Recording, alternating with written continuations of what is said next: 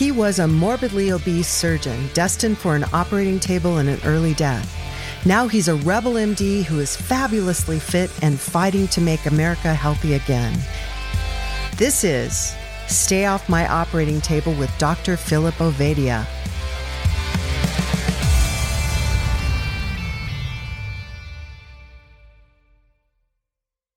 Welcome back, folks, to Stay Off My Operating Table podcast. Dr. Philip Ovadia. I'm Jack Heald, and we are joined today by somebody who has a really interesting set of websites that I've been stalking him on.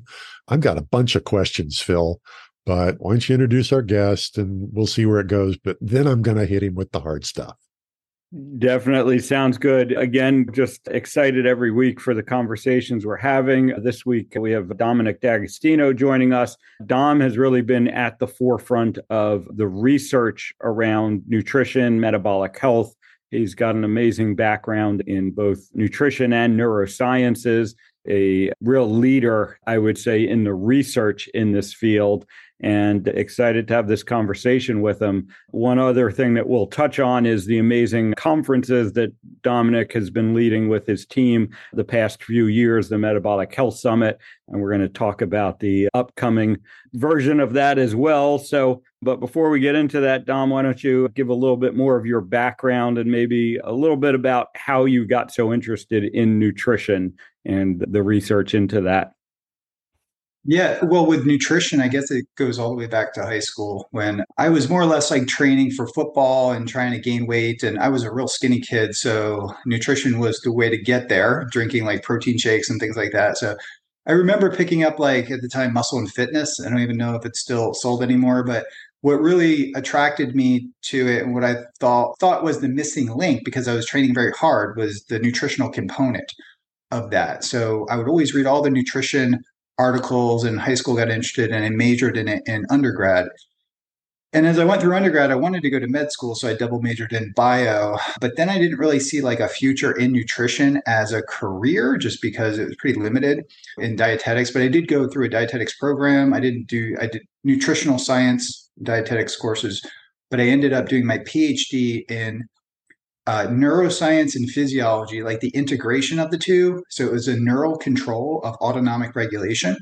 So the brainstem mechanisms that control, for example, the respiratory neurons in the brainstem, and then the neural control of cardiovascular regulation. So the sympathetic drive, like the C1 region of the uh, brainstem, and how those two areas interconnected with each other, how respiratory neurons were kind of synced up with cardiovascular neurons so I studied breathing, really, the neural control of breathing. And that got me very much interested in diving physiology. So I did a postdoctoral fellowship by the Navy looking at oxygen toxicity seizures and really went down the rabbit hole of drugs and antioxidant compounds to mitigate as a countermeasure of oxygen toxicity seizures. To make it long story short, like nothing really worked, but I discovered the ketogenic diet was used for drug refractory seizures. And that's what I was like. Okay. Really you used you used two different adjectives to describe seizure seizures. Drug refractory and oxygen toxicity. Yes. So central nervous system oxygen toxicity is a limitation for Navy SEAL diving. And then central nervous system oxygen toxicity also limits the use of hyperbaric oxygen therapy that has 14 different FDA approved applications, for example, carbon monoxide poisoning, diabetic wounds, decompression sickness, right? Our limit to using hyperbaric oxygen therapy is that oxygen is a neural stimulant and it will cause a seizure. So if someone has like decompression sickness, or let's take carbon monoxide poisoning, you have to get that carbon monoxide off the hemoglobin molecule. And the way to do that is to hyperoxygenate them to saturate their tissues with high levels of oxygen. But we just can't give 50, 50 atmospheres of oxygen, right? That would cause a massive seizure and the person would die. So the limitation is really about three atmospheres of oxygen. So we don't know fundamentally why. This is what I study why oxygen toxicity seizures occur, but they limit Navy SEAL divers using a closed circuit rebreather, and they also limit the potential ceiling for hyperbaric oxygen therapy. So I spent my postdoctoral fellowship career looking fundamentally at what causes oxygen toxicity. So okay. we developed a wide range of tools that are inside hyperbaric chambers. Everything from patch clamp electrophysiology to confocal microscopes. I built an atomic force microscope inside a hyperbaric chamber. It was like my postdoctoral project. And in the process of doing all this, I went back to like nutrition because I realized that if you feed the cells different diets, so different molecules like in a cell culture and then animal models, that you could preserve neuronal activity even in the context of a very high levels of oxidative stress and a dysregulation of the neurotransmitter systems, which occur with oxygen toxicity. So I was feeding lactate, I was feeding different types of glucose molecules, and actually started studying ketones. And in the context of fueling neurons on ketones, I noticed that the reactive oxygen species didn't go up. And I noticed I measure like the membrane potential of the cells. That's like cells are like little batteries and they fire action potentials. And a cell was able to maintain its electrical membrane potential and calcium signaling in the context of being energized off ketone bodies. So this was very interesting to me. So we moved to an animal model where we basically developed synthetic ketones and we would feed the animals synthetic ketones and push them to very high levels of oxygen. And we could go like 600 times longer at a given level of oxygen if the animal was in a state of therapeutic ketosis. Now, that level of ketosis would be equivalent to you or I fasting for an entire week. So it was like five millimolar to six millimolar. Glucose was very low, about 2.5 to three millimolar. So the ketones were two millimolar concentration were two times higher than the level of glucose. So that's a very hard state to achieve physiologically, but not with like synthetic ketone molecules that we develop and test. So that was like well over a decade ago. And that was a springboard for my career to really study the ketogenic diet and then also ketone supplements, electrolyte ketones like beta hydroxybutyrate combined with sodium, potassium, magnesium. So we call these ketone salts. MCT oil, ketone esters, like we look at all these different molecules and then we formulate them and then we apply them to different pathological scenarios right? Oxygen toxicity, cancer, Angelman syndrome, inborn errors in metabolism, and things like that. So I have a student looking at the effects of ketones on epigenetic regulation, specifically the metabolic control of gene expression. So different metabolites that change in response to the diet can actually influence various enzymes called histone deacetylase enzymes. And the metabolites can directly interact with the histones to increase or decrease gene expression. So this is like kind of where my lab is at now. I mean, a big part of what we do now, we do metabolic physiology, but we're looking at the ketogenic control of gene expression. So it's kind of like the next frontier kind of thing. I'm not, I think it's super important, but I, I think it's like, it's very exploratory research. So we'll see where it goes. But yeah, glad to talk about any of the different things that we're working on. So, uh, yeah, no, I'm going to uh, kind of sum that up a little bit, and it goes without saying that this is this is high level stuff. So for the audience out there, don't feel bad if you have to go back, rewind, listen to that a few times because this is some major science. But what you're describing essentially, my sort of takeaway from it would be that you've been able to demonstrate, at least in animal models, that the ketogenic state better allows the body and specifically the brain to tolerate what would typically be a, a toxic situation and resist the damage that would normally come from toxicities such as very high oxygen levels. Is that kind of a decent summary of it? Yeah, I steered it towards neuroscience, but the seminal research was actually done in heart in a working perfused heart preparation by Dr. Richard Veech, who trained on under Dr. Uh, Hans Krebs, the Krebs cycle. So uh, Dr. Veech passed away about three or four years ago, but he did work in the uh, working heart preparation and showed that the metabolic efficiency of the heart was significantly increased um, when it used ketones as energy, and the hydraulic efficiency of the heart increased. So he had a, a lab at the NIH and was NIH funded uh, to develop synthetic ketones as a cardioprotective metabolic fuel, but later actually it was funded by DARPA to develop ketones in a program that DARPA had called Warfighter Dominance. And that caught my attention because it was like not so much in the public domain, but I think I had like sort of backdoor access to what some of this stuff was being funded at the DoD and DARPA, and I saw some patents and I saw uh, some grants that were very big, like in the $15 million range on warfighter dominance. So I was like, wow, this is a great opportunity. I could develop an anti seizure strategy that also has the potential to enhance the warfighter's performance. So I got very excited about it. And, and I remember just those early days of talking with Dr. Veech, uh, Dr. George Cahill, who was like the sort of like the king of like fasting physiology, Dr. Theodore Van Itallie, Dr. Sami Hashim. All these people were like icons in the field of metabolism. And they kind of wrote the book on ketogenesis and fasting metabolism. But they were the early pioneers, and I came in much later. People like, I spearheaded this, but no, work was being done for decades uh, before I stepped into this area of science.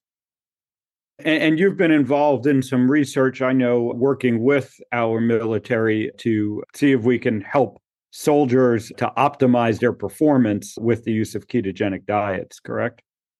Yeah, yeah. So it started as basic science research, and then our lab doesn't do a whole lot of clinical. Uh, I'm on a PI on various clinical projects, uh, but our lab is more of like a basic science research, like cells, animal model systems.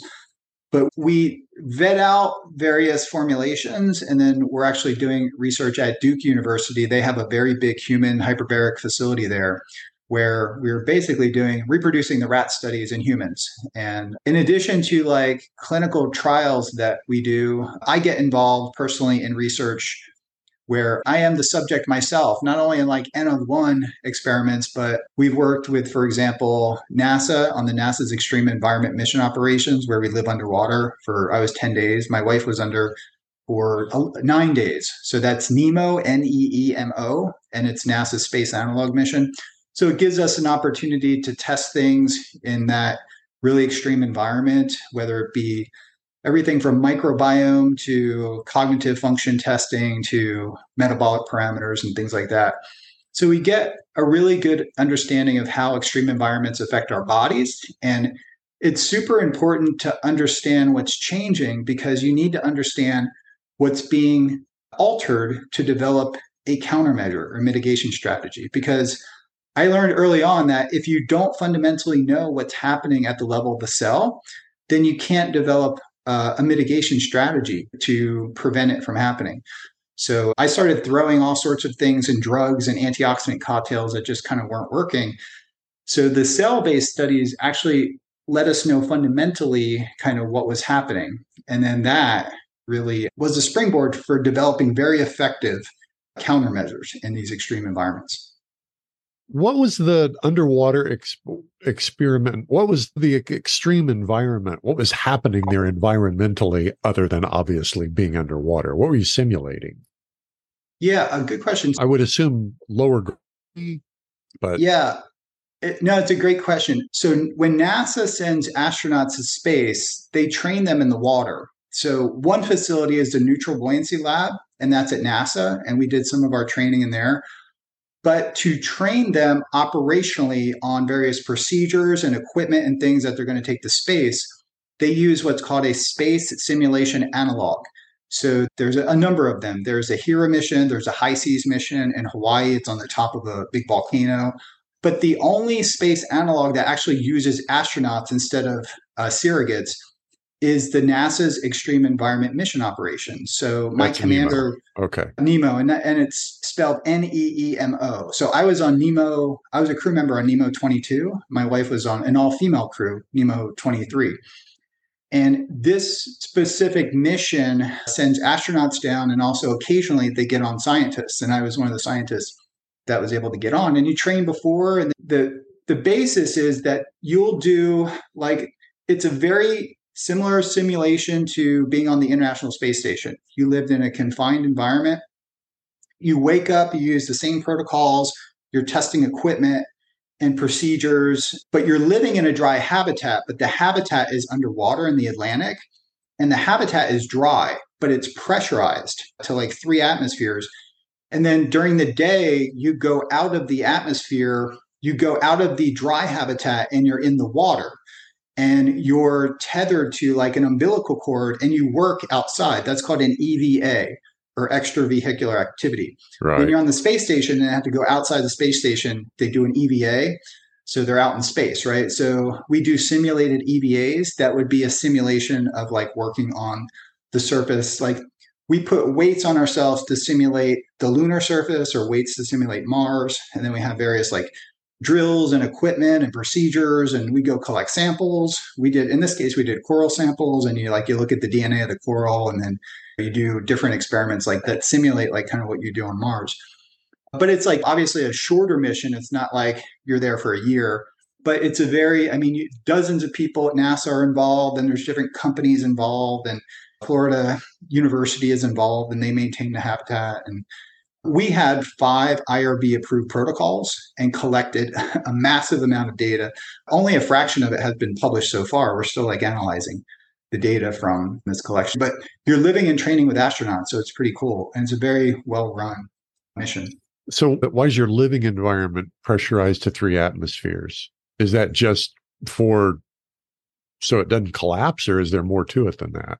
Yeah, that's part of it, I guess. So, the atmosphere, it's called the Aquarius habitat. So it's kind of like if you're like in a pool and you take a cup and you push it down to the bottom of the pool, that air will compress if you go down right 10 okay. meters to half of it. So the habitat is like a pressurized environment that you can swim down and get up into. There's no door, there's no hatch. Oh, okay. So All right. Submarines. Yeah, submarines one atmosphere, right? So you have to like seal it off, but you can swim down and then there's air that comes into it so you can so you're living under pressure. So the idea is that it's an extreme habitat.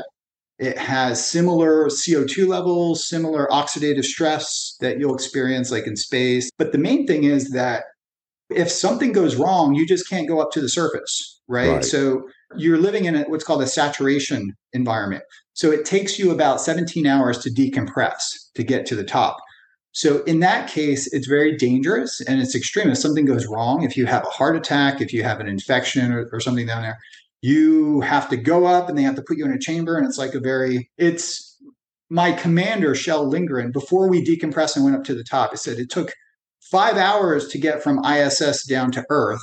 And it's going to take us 17 hours to get back to Earth from NEEMO because you have to do the stage decompression. So in that way, you're isolated it's extreme environment. It has certain effects on the body.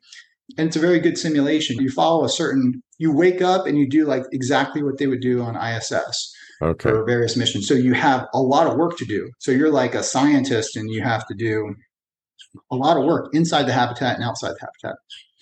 And it gives okay. us an opportunity to, yeah, like I was measuring my ketones, I was doing metabolomics, I was measuring neurotransmitters. Metabolomics?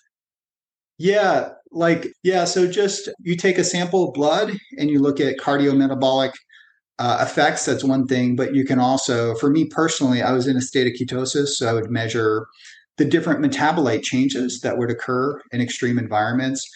Some of the things that jumped out were my HSCRP levels, my inflammation markers, which I've measured for over a decade, were always like 0.2 to like not even measurable. So, but on in this extreme habitat, the partial pressure of CO2 is something about 4,000 to 8,000 parts per million, which is about like 20 times higher than we're breathing in space. And CO2 alters many different changes in our body, redox changes, and also the, the tight junctions in our gut. So it probably impacts like gut permeability and things like that. So my inflammation levels went way up. We do reactive time cognitive function tests. So it's like an extreme environment. And we're very interested in developing a dietary and a supplement protocol that would cause what we call performance resilience. So you take measurements before you go down. And then when you go down, you do cognitive tests, you do physical tests, you do all these different tests. And there's usually a decrement. So the idea is to create it could be a variety of different things a supplement an exercise protocol things like that. You want to basically develop a protocol that it allows you to maintain performance resilience in that extreme environment.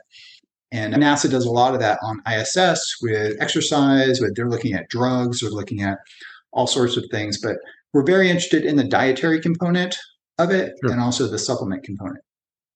All right so translate that into um, the average Joe who's listening to this, who's trying to get metabolically healthy? Sure. so I realize uh, that may be a big leap, but yeah, and I'll take a, a, little bit of a step back too. So our environments that we're in and the space environment actually causes a massive hit to our mitochondria. So environmental toxins, psychological stress, physical stress, high levels of sugar, high levels of inflammation. They all cause mitochondrial stress and mitochondrial dysregulation. In space, even if you optimize for everything, being in a zero gravity environment in space is very toxic for a number of different reasons.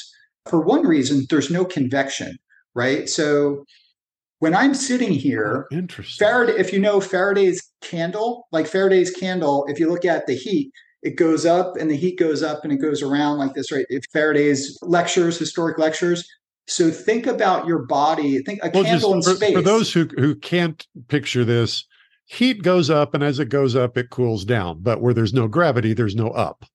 Yes, that's right. So if we're put into a room in space that doesn't have any ventilation, we start breathing, but the heat and the CO2 stay around our, our head. So we just start building the CO2 bubble and we die. So, right, like a lot of people wow. don't know that. So, this is like real important to understand that this happens at the macro level, but it also happens at the micro, at the level of the mitochondria. There's no gravity, so there's no convection. So, convection happens in fluid too, right? So, like there's thermoclines when you go in the water and things like that. So, this lack of convection influences mitochondrial function, causes mitochondrial stress, reactive oxygen species. This is further exacerbated by hypercapnia, which is high levels of CO2, which is about 10 to 20 times higher. On the International Space Station, any space habitat is going to have like high levels of CO2. And it's further exacerbated by something called galactic cosmic radiation. So there are charged particles that are flying through us right now. But once we go out into deep space beyond the Van Allen belts, our bodies are being hammered by charged particles that are going right through us, right? This is called GCR, uh, galactic cosmic radiation. All these things create like massive mitochondrial dysregulation. And also it impacts our, our DNA too, right? It causes double stranded nicks in the DNA and it causes mutations and we get more cancer and things like that. So, what we want to do is really what programs NASA has. They have developing biological countermeasures against extreme environments and space radiation and all these things. So, one of the countermeasures that they're looking into, and I was part of a group of scientists that were at the Cosmos Club. Actually, Dr. Richard Veech was there, and it was entitled The Use of Ketones for Space Travel, right? So, it was like these top level scientists. I couldn't believe I was invited, and it was at the Cosmos Club in DC. And we talked for a couple days about the effects of ketones and how ketones can enhance DNA repair and that they can be an alternative energy source for fuel and things like that. So you can drink ketones and it has the energy density is very high. The ketogenic diet, for example, has an energy density that's like almost double of what like the standard American diet would be, right? Just because fat has nine calories per gram. So there was a, a lot of discussion about the logistics of using a higher fat ketogenic diet and also the effects of these dietary interventions as countermeasures against all the negative effects of space, right? So this is a, it's a really interesting topic. And without going too much down the rabbit hole, I guess, and I went down a little bit so that ketogenic diets they seem to shine in the context of mitigating extreme environmental stress. I want to throw something at you here real quick because yeah. we had a guest on the show. I can't remember when we had Hal Cranmer on, but this is an ex Navy pilot who has opened a series of senior care facilities and is feeding them making sure that they eat a ketogenic diet. And literally yeah. in just the last week, he reported on one of his patients, I want to say late 70s, early 80s, who had been given a, a, cognitive decline test. I may not have the name of the test right, but the yeah. gist of it was when she came into his facility, she was very clearly in a state of what I guess advanced Alzheimer's would look like. Yeah. Mm-hmm. And after being in his facility, eating a strictly ketogenic diet for a number of months. Phil, if you remember the number, jump in here. I don't. They continued to test her. And he reported last week that she scored 20 out of 28 out of 30, 28 out of 30 on this cognitive ability oh, test. Yeah. And was choosing to go home and live on her own after having been in a situation that most folks consider a death sentence and irreversible. Yeah, based on the score, that test is called the Mini Mental Status Exam or MMSE. So, yeah, that's actually Dr. Mary Newport, who you might want to have on the show here. I wrote the foreword to her, one of her last books. Her husband, Steve, had a similar effect simply using MCT oil and coconut oil and also a low carb diet. And then later, she used the ketone esters that were supplied to her by Dr. Richard Veech at the NIH. And he improved significantly on the mini mental status exam and also what's called the clock test. So when you come into, when you get evaluated in an Alzheimer's facility, this was the Byrd Alzheimer's Institute on the USF campus. Uh, they tell you to draw a clock and what time it is. And what he drew was nothing, you would never know it was a clock. And then after acutely, after he got into a state of ketosis, he was able to draw a clock and draw the hands of it and everything just and it worked that fast. So alzheimer's disease and age related dementia the hallmark characteristic is glucose hypometabolism. And if you do um, okay uh, because i'm not a, a, scientist physician explain what glucose hypometabolism is. Hypo hyper. Hypometabolism. Glucose so, hypometabolism all right. Yeah as we age, our brain has a decreased ability to use glucose as an energy source. And mm-hmm. that it's multifactorial as to why that occurs. There's a vascular component. So the brain blood flow progressively becomes impaired as we age. That's to be expected. And there's also some of the things like there's different enzymes that are rate limiting enzymes for glucose metabolism. That's good. One of them is pyruvate dehydrogenase complex, for example. We don't have to go into the enzymes. And there's also different transporters that transport the glucose across the cell membrane that allows the cells to use the glucose for fuel. And one of them is the GLUT3 transporter that's on the surface of the, the neuron. And the blood brain barrier is an area that separates like your peripheral blood from your brain blood i guess is the best way to say there's a glucose transporter called the glucose transporter type 1 and all these things kind of decrease as we age. But the important thing to know is that as we age our ability to use glucose as an energy source in the brain decreases. That is not the case with ketones. So if we can elevate ketones in the blood then that can help to restore and preserve brain energy metabolism, even in the context of altered, meta- altered metabolism in the brain. So we can basically jumpstart our brain metabolism. And I've come to like acknowledge that this is definitely the case for probably about maybe a third of the patients are hyper responsive to a metabolic intervention. Not all patients respond as remarkably well as Steve Newport and maybe this patient. But over the years, I've communicated with hundreds of patients, and Dr. Mary Newport has like thousands of patients in her book that she. And there's many, there's randomized controlled trials on this right now. There's RCTs on this idea, and it's not a new idea. But yeah, so ketogenic diets are a way to put your body into therapeutic ketosis to give your brain more energy. But it's hard for, it's difficult for patients to follow a ketogenic diet. So we we do research on ketogenic diets, but we also do research on ketone supplements, and we think that that's maybe a a more appropriate metabolic intervention for that group of people. So, I mean, at this point, would you say that essentially most people are living in what's basically an extreme environment compared to sort of our evolutionary past. We're being bombarded with toxins of all sorts these days. And yeah. so, in my mind, it's kind of, I would say that most of us are living in extreme environments.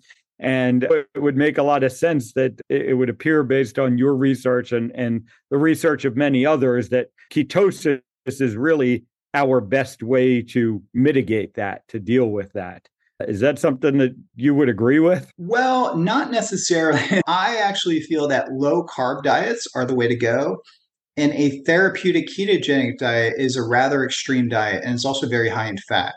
And the reality is that a large majority of people will not be able to sustain a clinical ketogenic diet as it's used in the world of neurology and epilepsy. But they can do, I would say, the large majority of people can follow a low carb diet defined as like under 100 grams of carbohydrates a day, no sugar, no starch, just from like fibrous vegetables and maybe one or two pieces of fruit or something like that.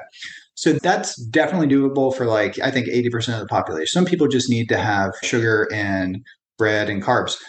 So I think 90% of the the health problems that we have obesity, type 2 diabetes, and even preventing cancer and, and enhancing cognitive function can be restored just through simple carbohydrate restriction, but also increasing protein. And I think I followed a pretty strict ketogenic diet when I started researching it and started losing lean body mass. And I was doing DEXA scans. And over the course of maybe 15 years, I lost 18 pounds of lean body mass just following a strict ketogenic. But I was pretty heavy too, as you know. So now I'm still quite heavy, I guess, like 220. But I, but I was much heavier then, so I lost some fat, but I lost lean body mass too. But actually, I'm looking at a book because it just came in the mail. Dr. Gabrielle Lyon. So I got to plug her book. It just came in the mail today. So we just had a conversation. Her mentor was uh, Dr. Don Layman. And Don Layman was also the mentor of a friend of mine, Layne Norton. So, who's not particularly a ketogenic fan, but he does use it actually in some cases for clients. But the central hypothesis of her book and the research is that protein really should be central. So I think some people are following ketogenic diets and really just getting too much calories, right? And they're not. Some, sometimes you just come across people. It's like I follow the ketogenic diet, and I couldn't lose fat on it, but but that's because they're eating too many calories, right? So no matter what, calories do matter, but calories are not everything. So but calories may be like two thirds of the equation, right? So I'm kind of a centrist when it comes from like the calories the calories in, calories out model, and then the carb insulin model. I'm somewhere in the middle. So I think there's definitely truth to both sides. But one way to regulate your calories is just the hypersatiating effect of high protein diets. Most importantly, and the central theme behind Gabrielle's book and Don Layman's research is that the protein helps you keep the lean body mass, and the muscle is your metabolic currency that you need to build, like ideally younger in life. It's like your metabolic 401k, right? You want to, even as a teenager, the earlier you start, the better. Start lifting weights and building muscle. And that metabolic currency you're depositing into it, not only is it increasing your metabolic health, but muscle also builds bone. So the stronger your muscles, the higher bone mineral density you're going to have. And my DEXA, my bone, like it was like off the charts, my bone density. And I think that's because I lifted a lot when I was younger and I was kind of heavier and just into powerlifting and things like that.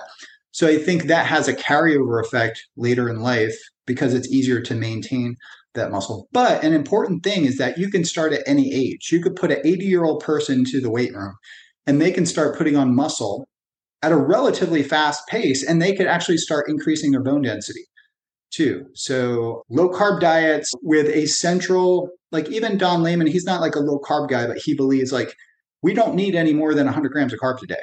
And like the dietary recommendations are for 300 grams of carbs a day. That makes absolutely no sense at all. So unless I'm sitting behind, I'm standing like you guys, like you are, behind a desk most of the day, and I'm just not out there if I was working all day or was an athlete with a very high output, maybe I would get two to 300 grams of carbs a day, and that would be helpful. But I feel great off 25 grams of carbs a day on an average day, but I do fine. Usually I hit about 50 grams of carbs a day. And that's more than enough now to keep lean body mass as long as I keep my protein at like 1.6 to 2 grams per kilogram. Right. So that's quite a bit of protein. So we're talking almost about 200 grams of protein a day on higher days. So that's a lot. That's more yeah. than that's outside of the range of a ketogenic diet, but you I stay very low carb on that. So you're also eating lean meats.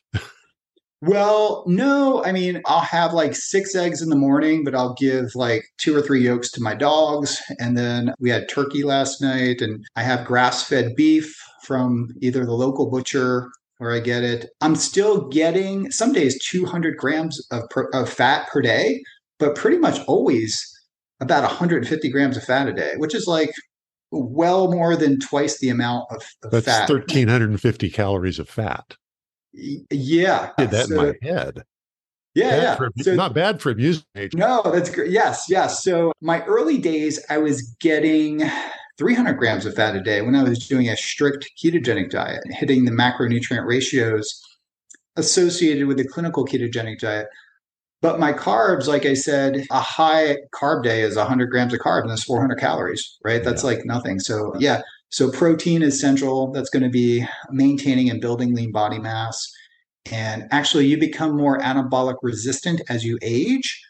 So, contrary to what most people think, as we age, we need to actually increase our protein requirements. Our protein requirements increase as we age due to anabolic resistance. That's good to hear. Yeah, very much so. As somebody and, who loves eating as much meat as I can get my hands on. Yeah, exactly. Get your protein. I, I, think we all agree with that. So, talk a little bit about the role for exogenous ketones and what situation yeah. might be helpful in. I personally obviously have an interest in them with some of the science in helping cardiac metabolism and specifically yeah. people with congestive heart failure. But I'd like to hear kind of your perspective on exogenous ketones versus, like you said, what can be challenging to really get to those high levels of ketosis with just a dietary approach. Yeah, so if we elevate and sustain ketone levels in the blood, that has a plethora of beneficial effects. So not only is it providing a source of energy that the brain can use. And these are, I'll just say the things that we know. I won't go into the experimental science like the epigenetic regulation. But if you elevate in a millimolar concentration to like one millimolar ketones, which is totally achievable on a low carb diet that's, say, like under 50 grams of carbs a day, like no sugar, no starch. So you can achieve that. That's actually giving your brain about a 10% boost in available energy. So that can be significant in people, especially with dementia, and even just like the everyday healthy person, right? So ketones too, elevating ketones in the blood, they're inversely proportional to glucose. So what's very interesting is that this seems to be somewhat independent of carbohydrate intake. And so this really surprised us in our research that when you consume exogenous ketones, they lower blood glucose proportionally. And we don't know why that happens. So it could be that the whole body, not just the brain. Yeah, the entire body. Like your glucose will sharply go down if you consume exogenous ketones. And I was thinking, okay, well, the ketones are causing a release of insulin, right? And that is the case with a high dose of a ketone ester. It will trigger a release of insulin. But if you take an exogenous ketone electrolyte, salt, so uh, I use KetoStart, right? So if I consume that and get me up to 1.5, 1 to 1.5 millimolar, which is the therapeutic level, and then I measure my blood insulin at one hour after, it doesn't change, but the glucose still goes down. So, what we think is happening, and I think this is really important, could be one of the more significant benefits of ketones, is that it helps to regulate blood glucose by Dr. Veech thought his hypothesis was that it was enhancing insulin sensitivity. So, insulin, you are facilitating greater glucose disposal into tissues if you consume ketones. So, insulin signaling is augmented and enhanced in a way, even though it doesn't increase insulin.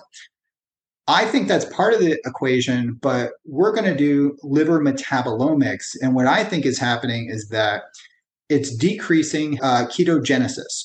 So the liver is the master or hepatic gluconeogenesis, right? Okay, well, English. I, I know what that yeah. means, but say okay, that in I'll English. Take a step back. So the glucose that you have in your blood right now is a direct result of the liver. The liver is releasing glucose in the blood through gluconeogenesis and what's called glycogenolysis. So the liver stores sugar in the form of glycogen. And then that's the sugar that like your brain is using now for energy and stuff. So the liver is like the master metabolic regulator.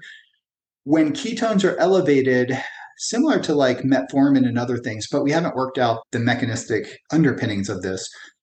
Glucose goes down, and I think it is due in part to greater uptake of glucose in tissues and some tissues, not all, but also the liver is sensing that if ketones are available, the liver kind of has a mind of its own and senses that it does not need to put out as much glucose into circulation. So it dials back like a rheostat. It's not like on or off, right? It dials back the amount of glucose that it's putting into circulation. So in that case, it becomes very glycogen sparing. And high fat, low carb athletes acknowledge and appreciate that ketogenic diets are very glycogen sparing for long duration events, right? So if you're burning fat for fuel and you're burning ketones and fat for fuel, you could spare your muscle glycogen and spare your liver glycogen too, and you can run longer because you're utilizing an energy source that we have on our body that's like 20,000, 30,000 kilocalories of energy. It's like unlimited energy, right? You have better access to that just through suppressing the hormone insulin that ketogenic diets do. And you're using about two to three times more fat for energy. So that has a logistical advantage for like endurance athletes. So, anyway, like if we introduce ketones into this, you have a lot of different benefits. And I'm working on a paper now going through those benefits. It's like NAD, everybody's looking at NAD supplements. So, NAD increases remarkably in tissues in the brain, in the liver, and in the muscle when you're in a state of ketosis. So, that happens. There's epigenetic effects, but it also decreases reactive oxygen species. So, oxidative damage is less in the context of burning ketones as an energy source. Um, and it, it doesn't matter whether they're endogenous or exogenous? That's right. That's right. So beta hydroxybutyrate in circulation, when that's used as an energy source, whether it's from the liver through ketogenesis or through consuming a supplement, when that beta hydroxybutyrate ultimately gets converted to through a series of steps into ATP, our energy currency, there's uh, a byproduct of metabolism called superoxide anion. And this is what we measured in the lab. Like years ago. This is actually what cued me in on like how ketones could be beneficial. Because we had a laser scanning confocal inside of a thing and we are giving it, we we're feeding the cells different if I gave it a bolus of glucose, I would see free radicals would go up high. If I gave the same amount of energy as ketones, the energy would be maintained, but the reactive oxygen species would go down.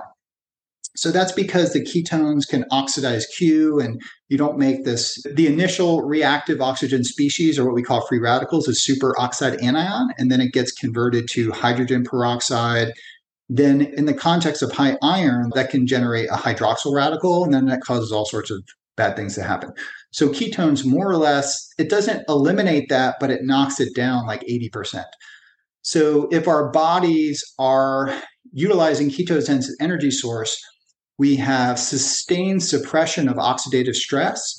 And this is kind of a little bit of a debatable subject that could contribute to the aging process. So there's theories out there about the theories of aging, reactive oxygen species are part of it. But another really important effect of being in ketosis is that it changes, and this is probably the most important thing that I study, is that it changes the neurotransmitters in your brain, right? So you could put someone on a vegan diet, you could put them on a carnivore diet, standard American optimal diet, and then a ketogenic diet. But the only thing that's going to control seizures is really maybe a carnivore diet, like a keto carnivore. But really, the only thing that will dramatically control seizures that have been shown in six randomized controlled trials is a clinical ketogenic diet.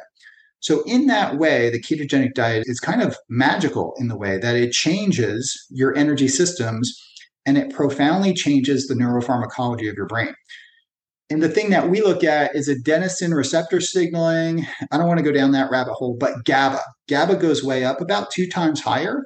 So there's glutamate, and that's an excitatory neurotransmitter. And then there's GABA, which is like a calming, chill out neurotransmitter that helps you sleep, right? So the ratio of glutamate to GABA uh, will decrease, or just GABA increases relative to glutamate. And there's two enzymes, glutamic acid decarboxylase, GAD65 and 67, and these enzymes are increased. So what it does is it takes an excitatory amino acid uh, neurotransmitter, glutamate, and converts it to GABA. So glutamate, if we have high levels of glutamate, we are, anxious, we're hyperexcitable, actually associated with neurological diseases. Parkinson's, Alzheimer's disease, pretty much every age related neurodegenerative disease is pathophysiologically linked to elevated glutamate, right? What the ketogenic diet does pretty remarkably, and also exogenous ketones do this too, it converts more of the glutamate to GABA. So we have shown this experimentally in different model systems, but I think there's human data that kind of replicate this too. So that's another really important thing if people have anxiety, if people have ADHD, there's a lot of applications to balancing your neurotransmitter systems. And really, that's what the ketogenic diet does it restores brain energy balance, but also restores neurotransmitter balance in the brain. And people. Okay.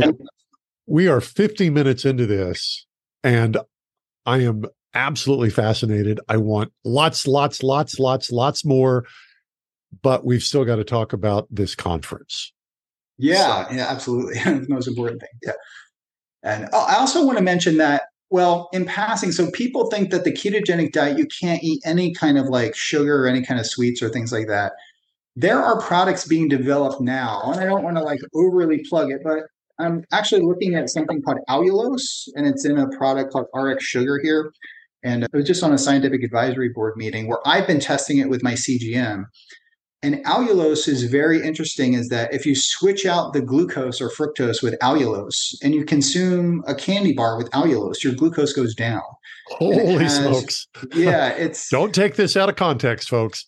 No, when I first tried allulose, I was like, I'm never going to do that again. I have massive like bloating. I was like in a faculty meeting. I was like, I got to get out of here. So I took too much of it. I took, the, but but there's a threshold level for me. On a ketogenic diet, you're very sensitive to it because you don't have the carbohydrate transporters. But I've felt that I can build a tolerance to it. But there are different, I'll say, rare sugars that are being developed that could lead to a whole line of products. For example, if you just like take out sugar and put in allulose into even like processed food products, that could have a huge impact on our metabolic health just by regulating glucose and insulin, right? So I'm super interested in D-allulose and all the potential beneficial effects. So our lab is kind of angling to look at D-allulose as a glycolytic inhibitor. It's a GLP-1 agonist. It's an exercise mimetic. It activates AMP kinase. I could go down the rabbit hole. I mean, there's a lot of really exciting effects of some of these sugars and and then non-nutritive sweeteners are kind of getting a bad rap. And I was like, I didn't think much of it, but uh, the more I think about it, I think it's really good to gravitate towards something like D-allulose, which actually has beneficial effects even on the microbiome, like lactobacillus and akkermansia. These things are healthy for a microbiome. They increase with D-allulose. So that's another direction I just want to add that the D-allulose would be part of the ketogenic diet. So we would formulate a ketogenic diet with optimal protein, but make it palatable, not hyper palatable, because if you take a ketogenic diet and make it hyper palatable, I think you're in the same bad situation. You're just going to eat too much of it, right? Yeah. I think there's a lot of nuance here.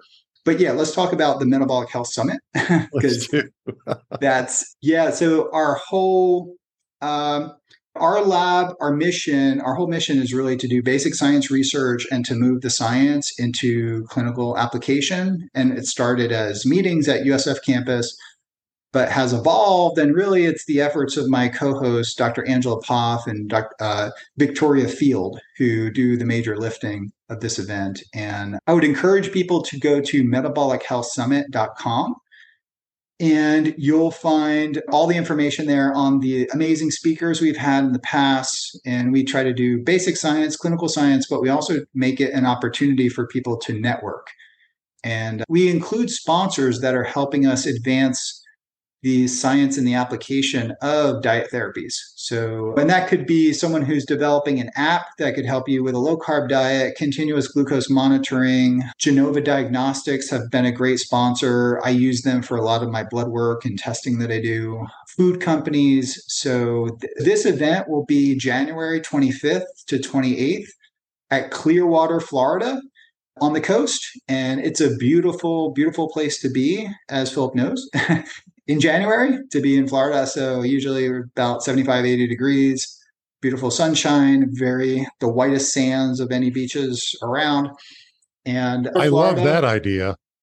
Yeah, yeah. yeah I just got back from Mexico and I oh, thought oh, yeah. I would have a fantastic beach and I was deeply disappointed. Anyway. Oh, really? Yeah, Mexico can be hit or miss depending on where you go. But I think I was in Tulum, Mexico. I drove down from Cancun. That was a beautiful beach, but I don't think it rivals Clearwater, Florida, because there's just so much to do. Right. I mean, you got the aquarium, you got the pier, which has like vendors out there and like little artsy, craftsy things. There's entertainment like going on all around you, like street entertainment. It's a very dynamic, energetic place.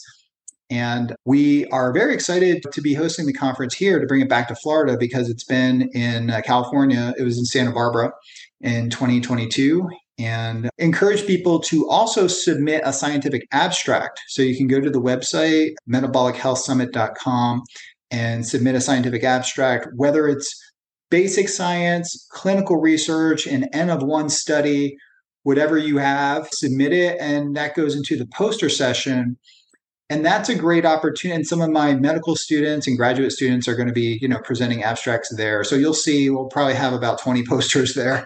So you'll see the latest scientific research clinical research out before anybody else does. And you'll get to talk to the investigators and it's a great it's right before the vip gala dinner i believe. So yeah, Victoria and Angela, I, I'm like the third co-host. Just like tags along for the ride, but they do a lot of the lift, lifting and I try to help with the education outreach and promoting it, also with the Metabolic Link podcast. I'd like to direct people to that. And what we do in that podcast is highlight many of the speakers that we have in the past and that we uh, plan to have speaking at this event.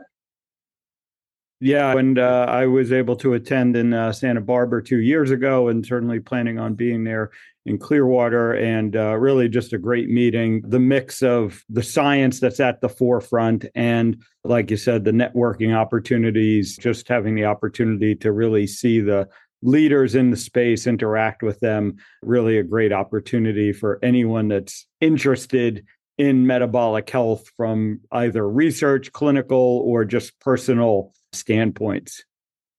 Yeah, it's great to see all these low carb conferences coming up. And Doug Reynolds does a great job with Low Carb USA. And, uh, you know, I attend and, and present at that too. And I think it's great that everybody can kind of work together and co promote each other's event uh, because I like to go to them all as many as I can outside of my teaching and research obligations. And I think it's just a great way to learn and to network. And it, the most important thing in advancing this whole idea of metabolic health is just you have to get out there to an in-person conference. I, I, would like to add though that a lot of people just can't afford the time or get off work or they have families they can't attend the event in person.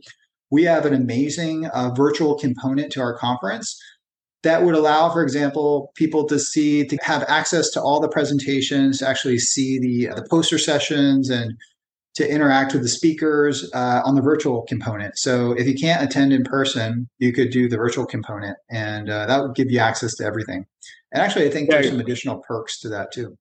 Yep, and we had Doug on uh, a week or two ago, and Florida will be the uh, epicenter of metabolic health in January. The conferences, I think, are uh, ten days apart or so, so you can come yeah. make a extended vacation in the nice weather and check out both conferences uh, even better. So, uh, absolutely. Uh, yeah, I was just emailing Doug, and I want to have him over here at the house, just at our uh, farm. So just to hang out and do some activities and stuff around the farm. So looking forward to his event and looking forward to just super excited about hosting Metabolic Health Summit in Florida, right? Bringing it back to Florida. It started here 10 years ago. So we're just very excited to bring it back here. Well, very good. D'Agostino, how is the best way for folks to connect with you? What do you prefer? Yeah, actually, I have an informational website that I started like 15 plus years ago called ketonutrition.org. And that website is an informational website. We have a blog. I think we just posted a blog today on sex differences and metabolism. And uh, I'm working on another blog on a supplement HMB and Alzheimer's disease. So there's that. You can sign up for the newsletter.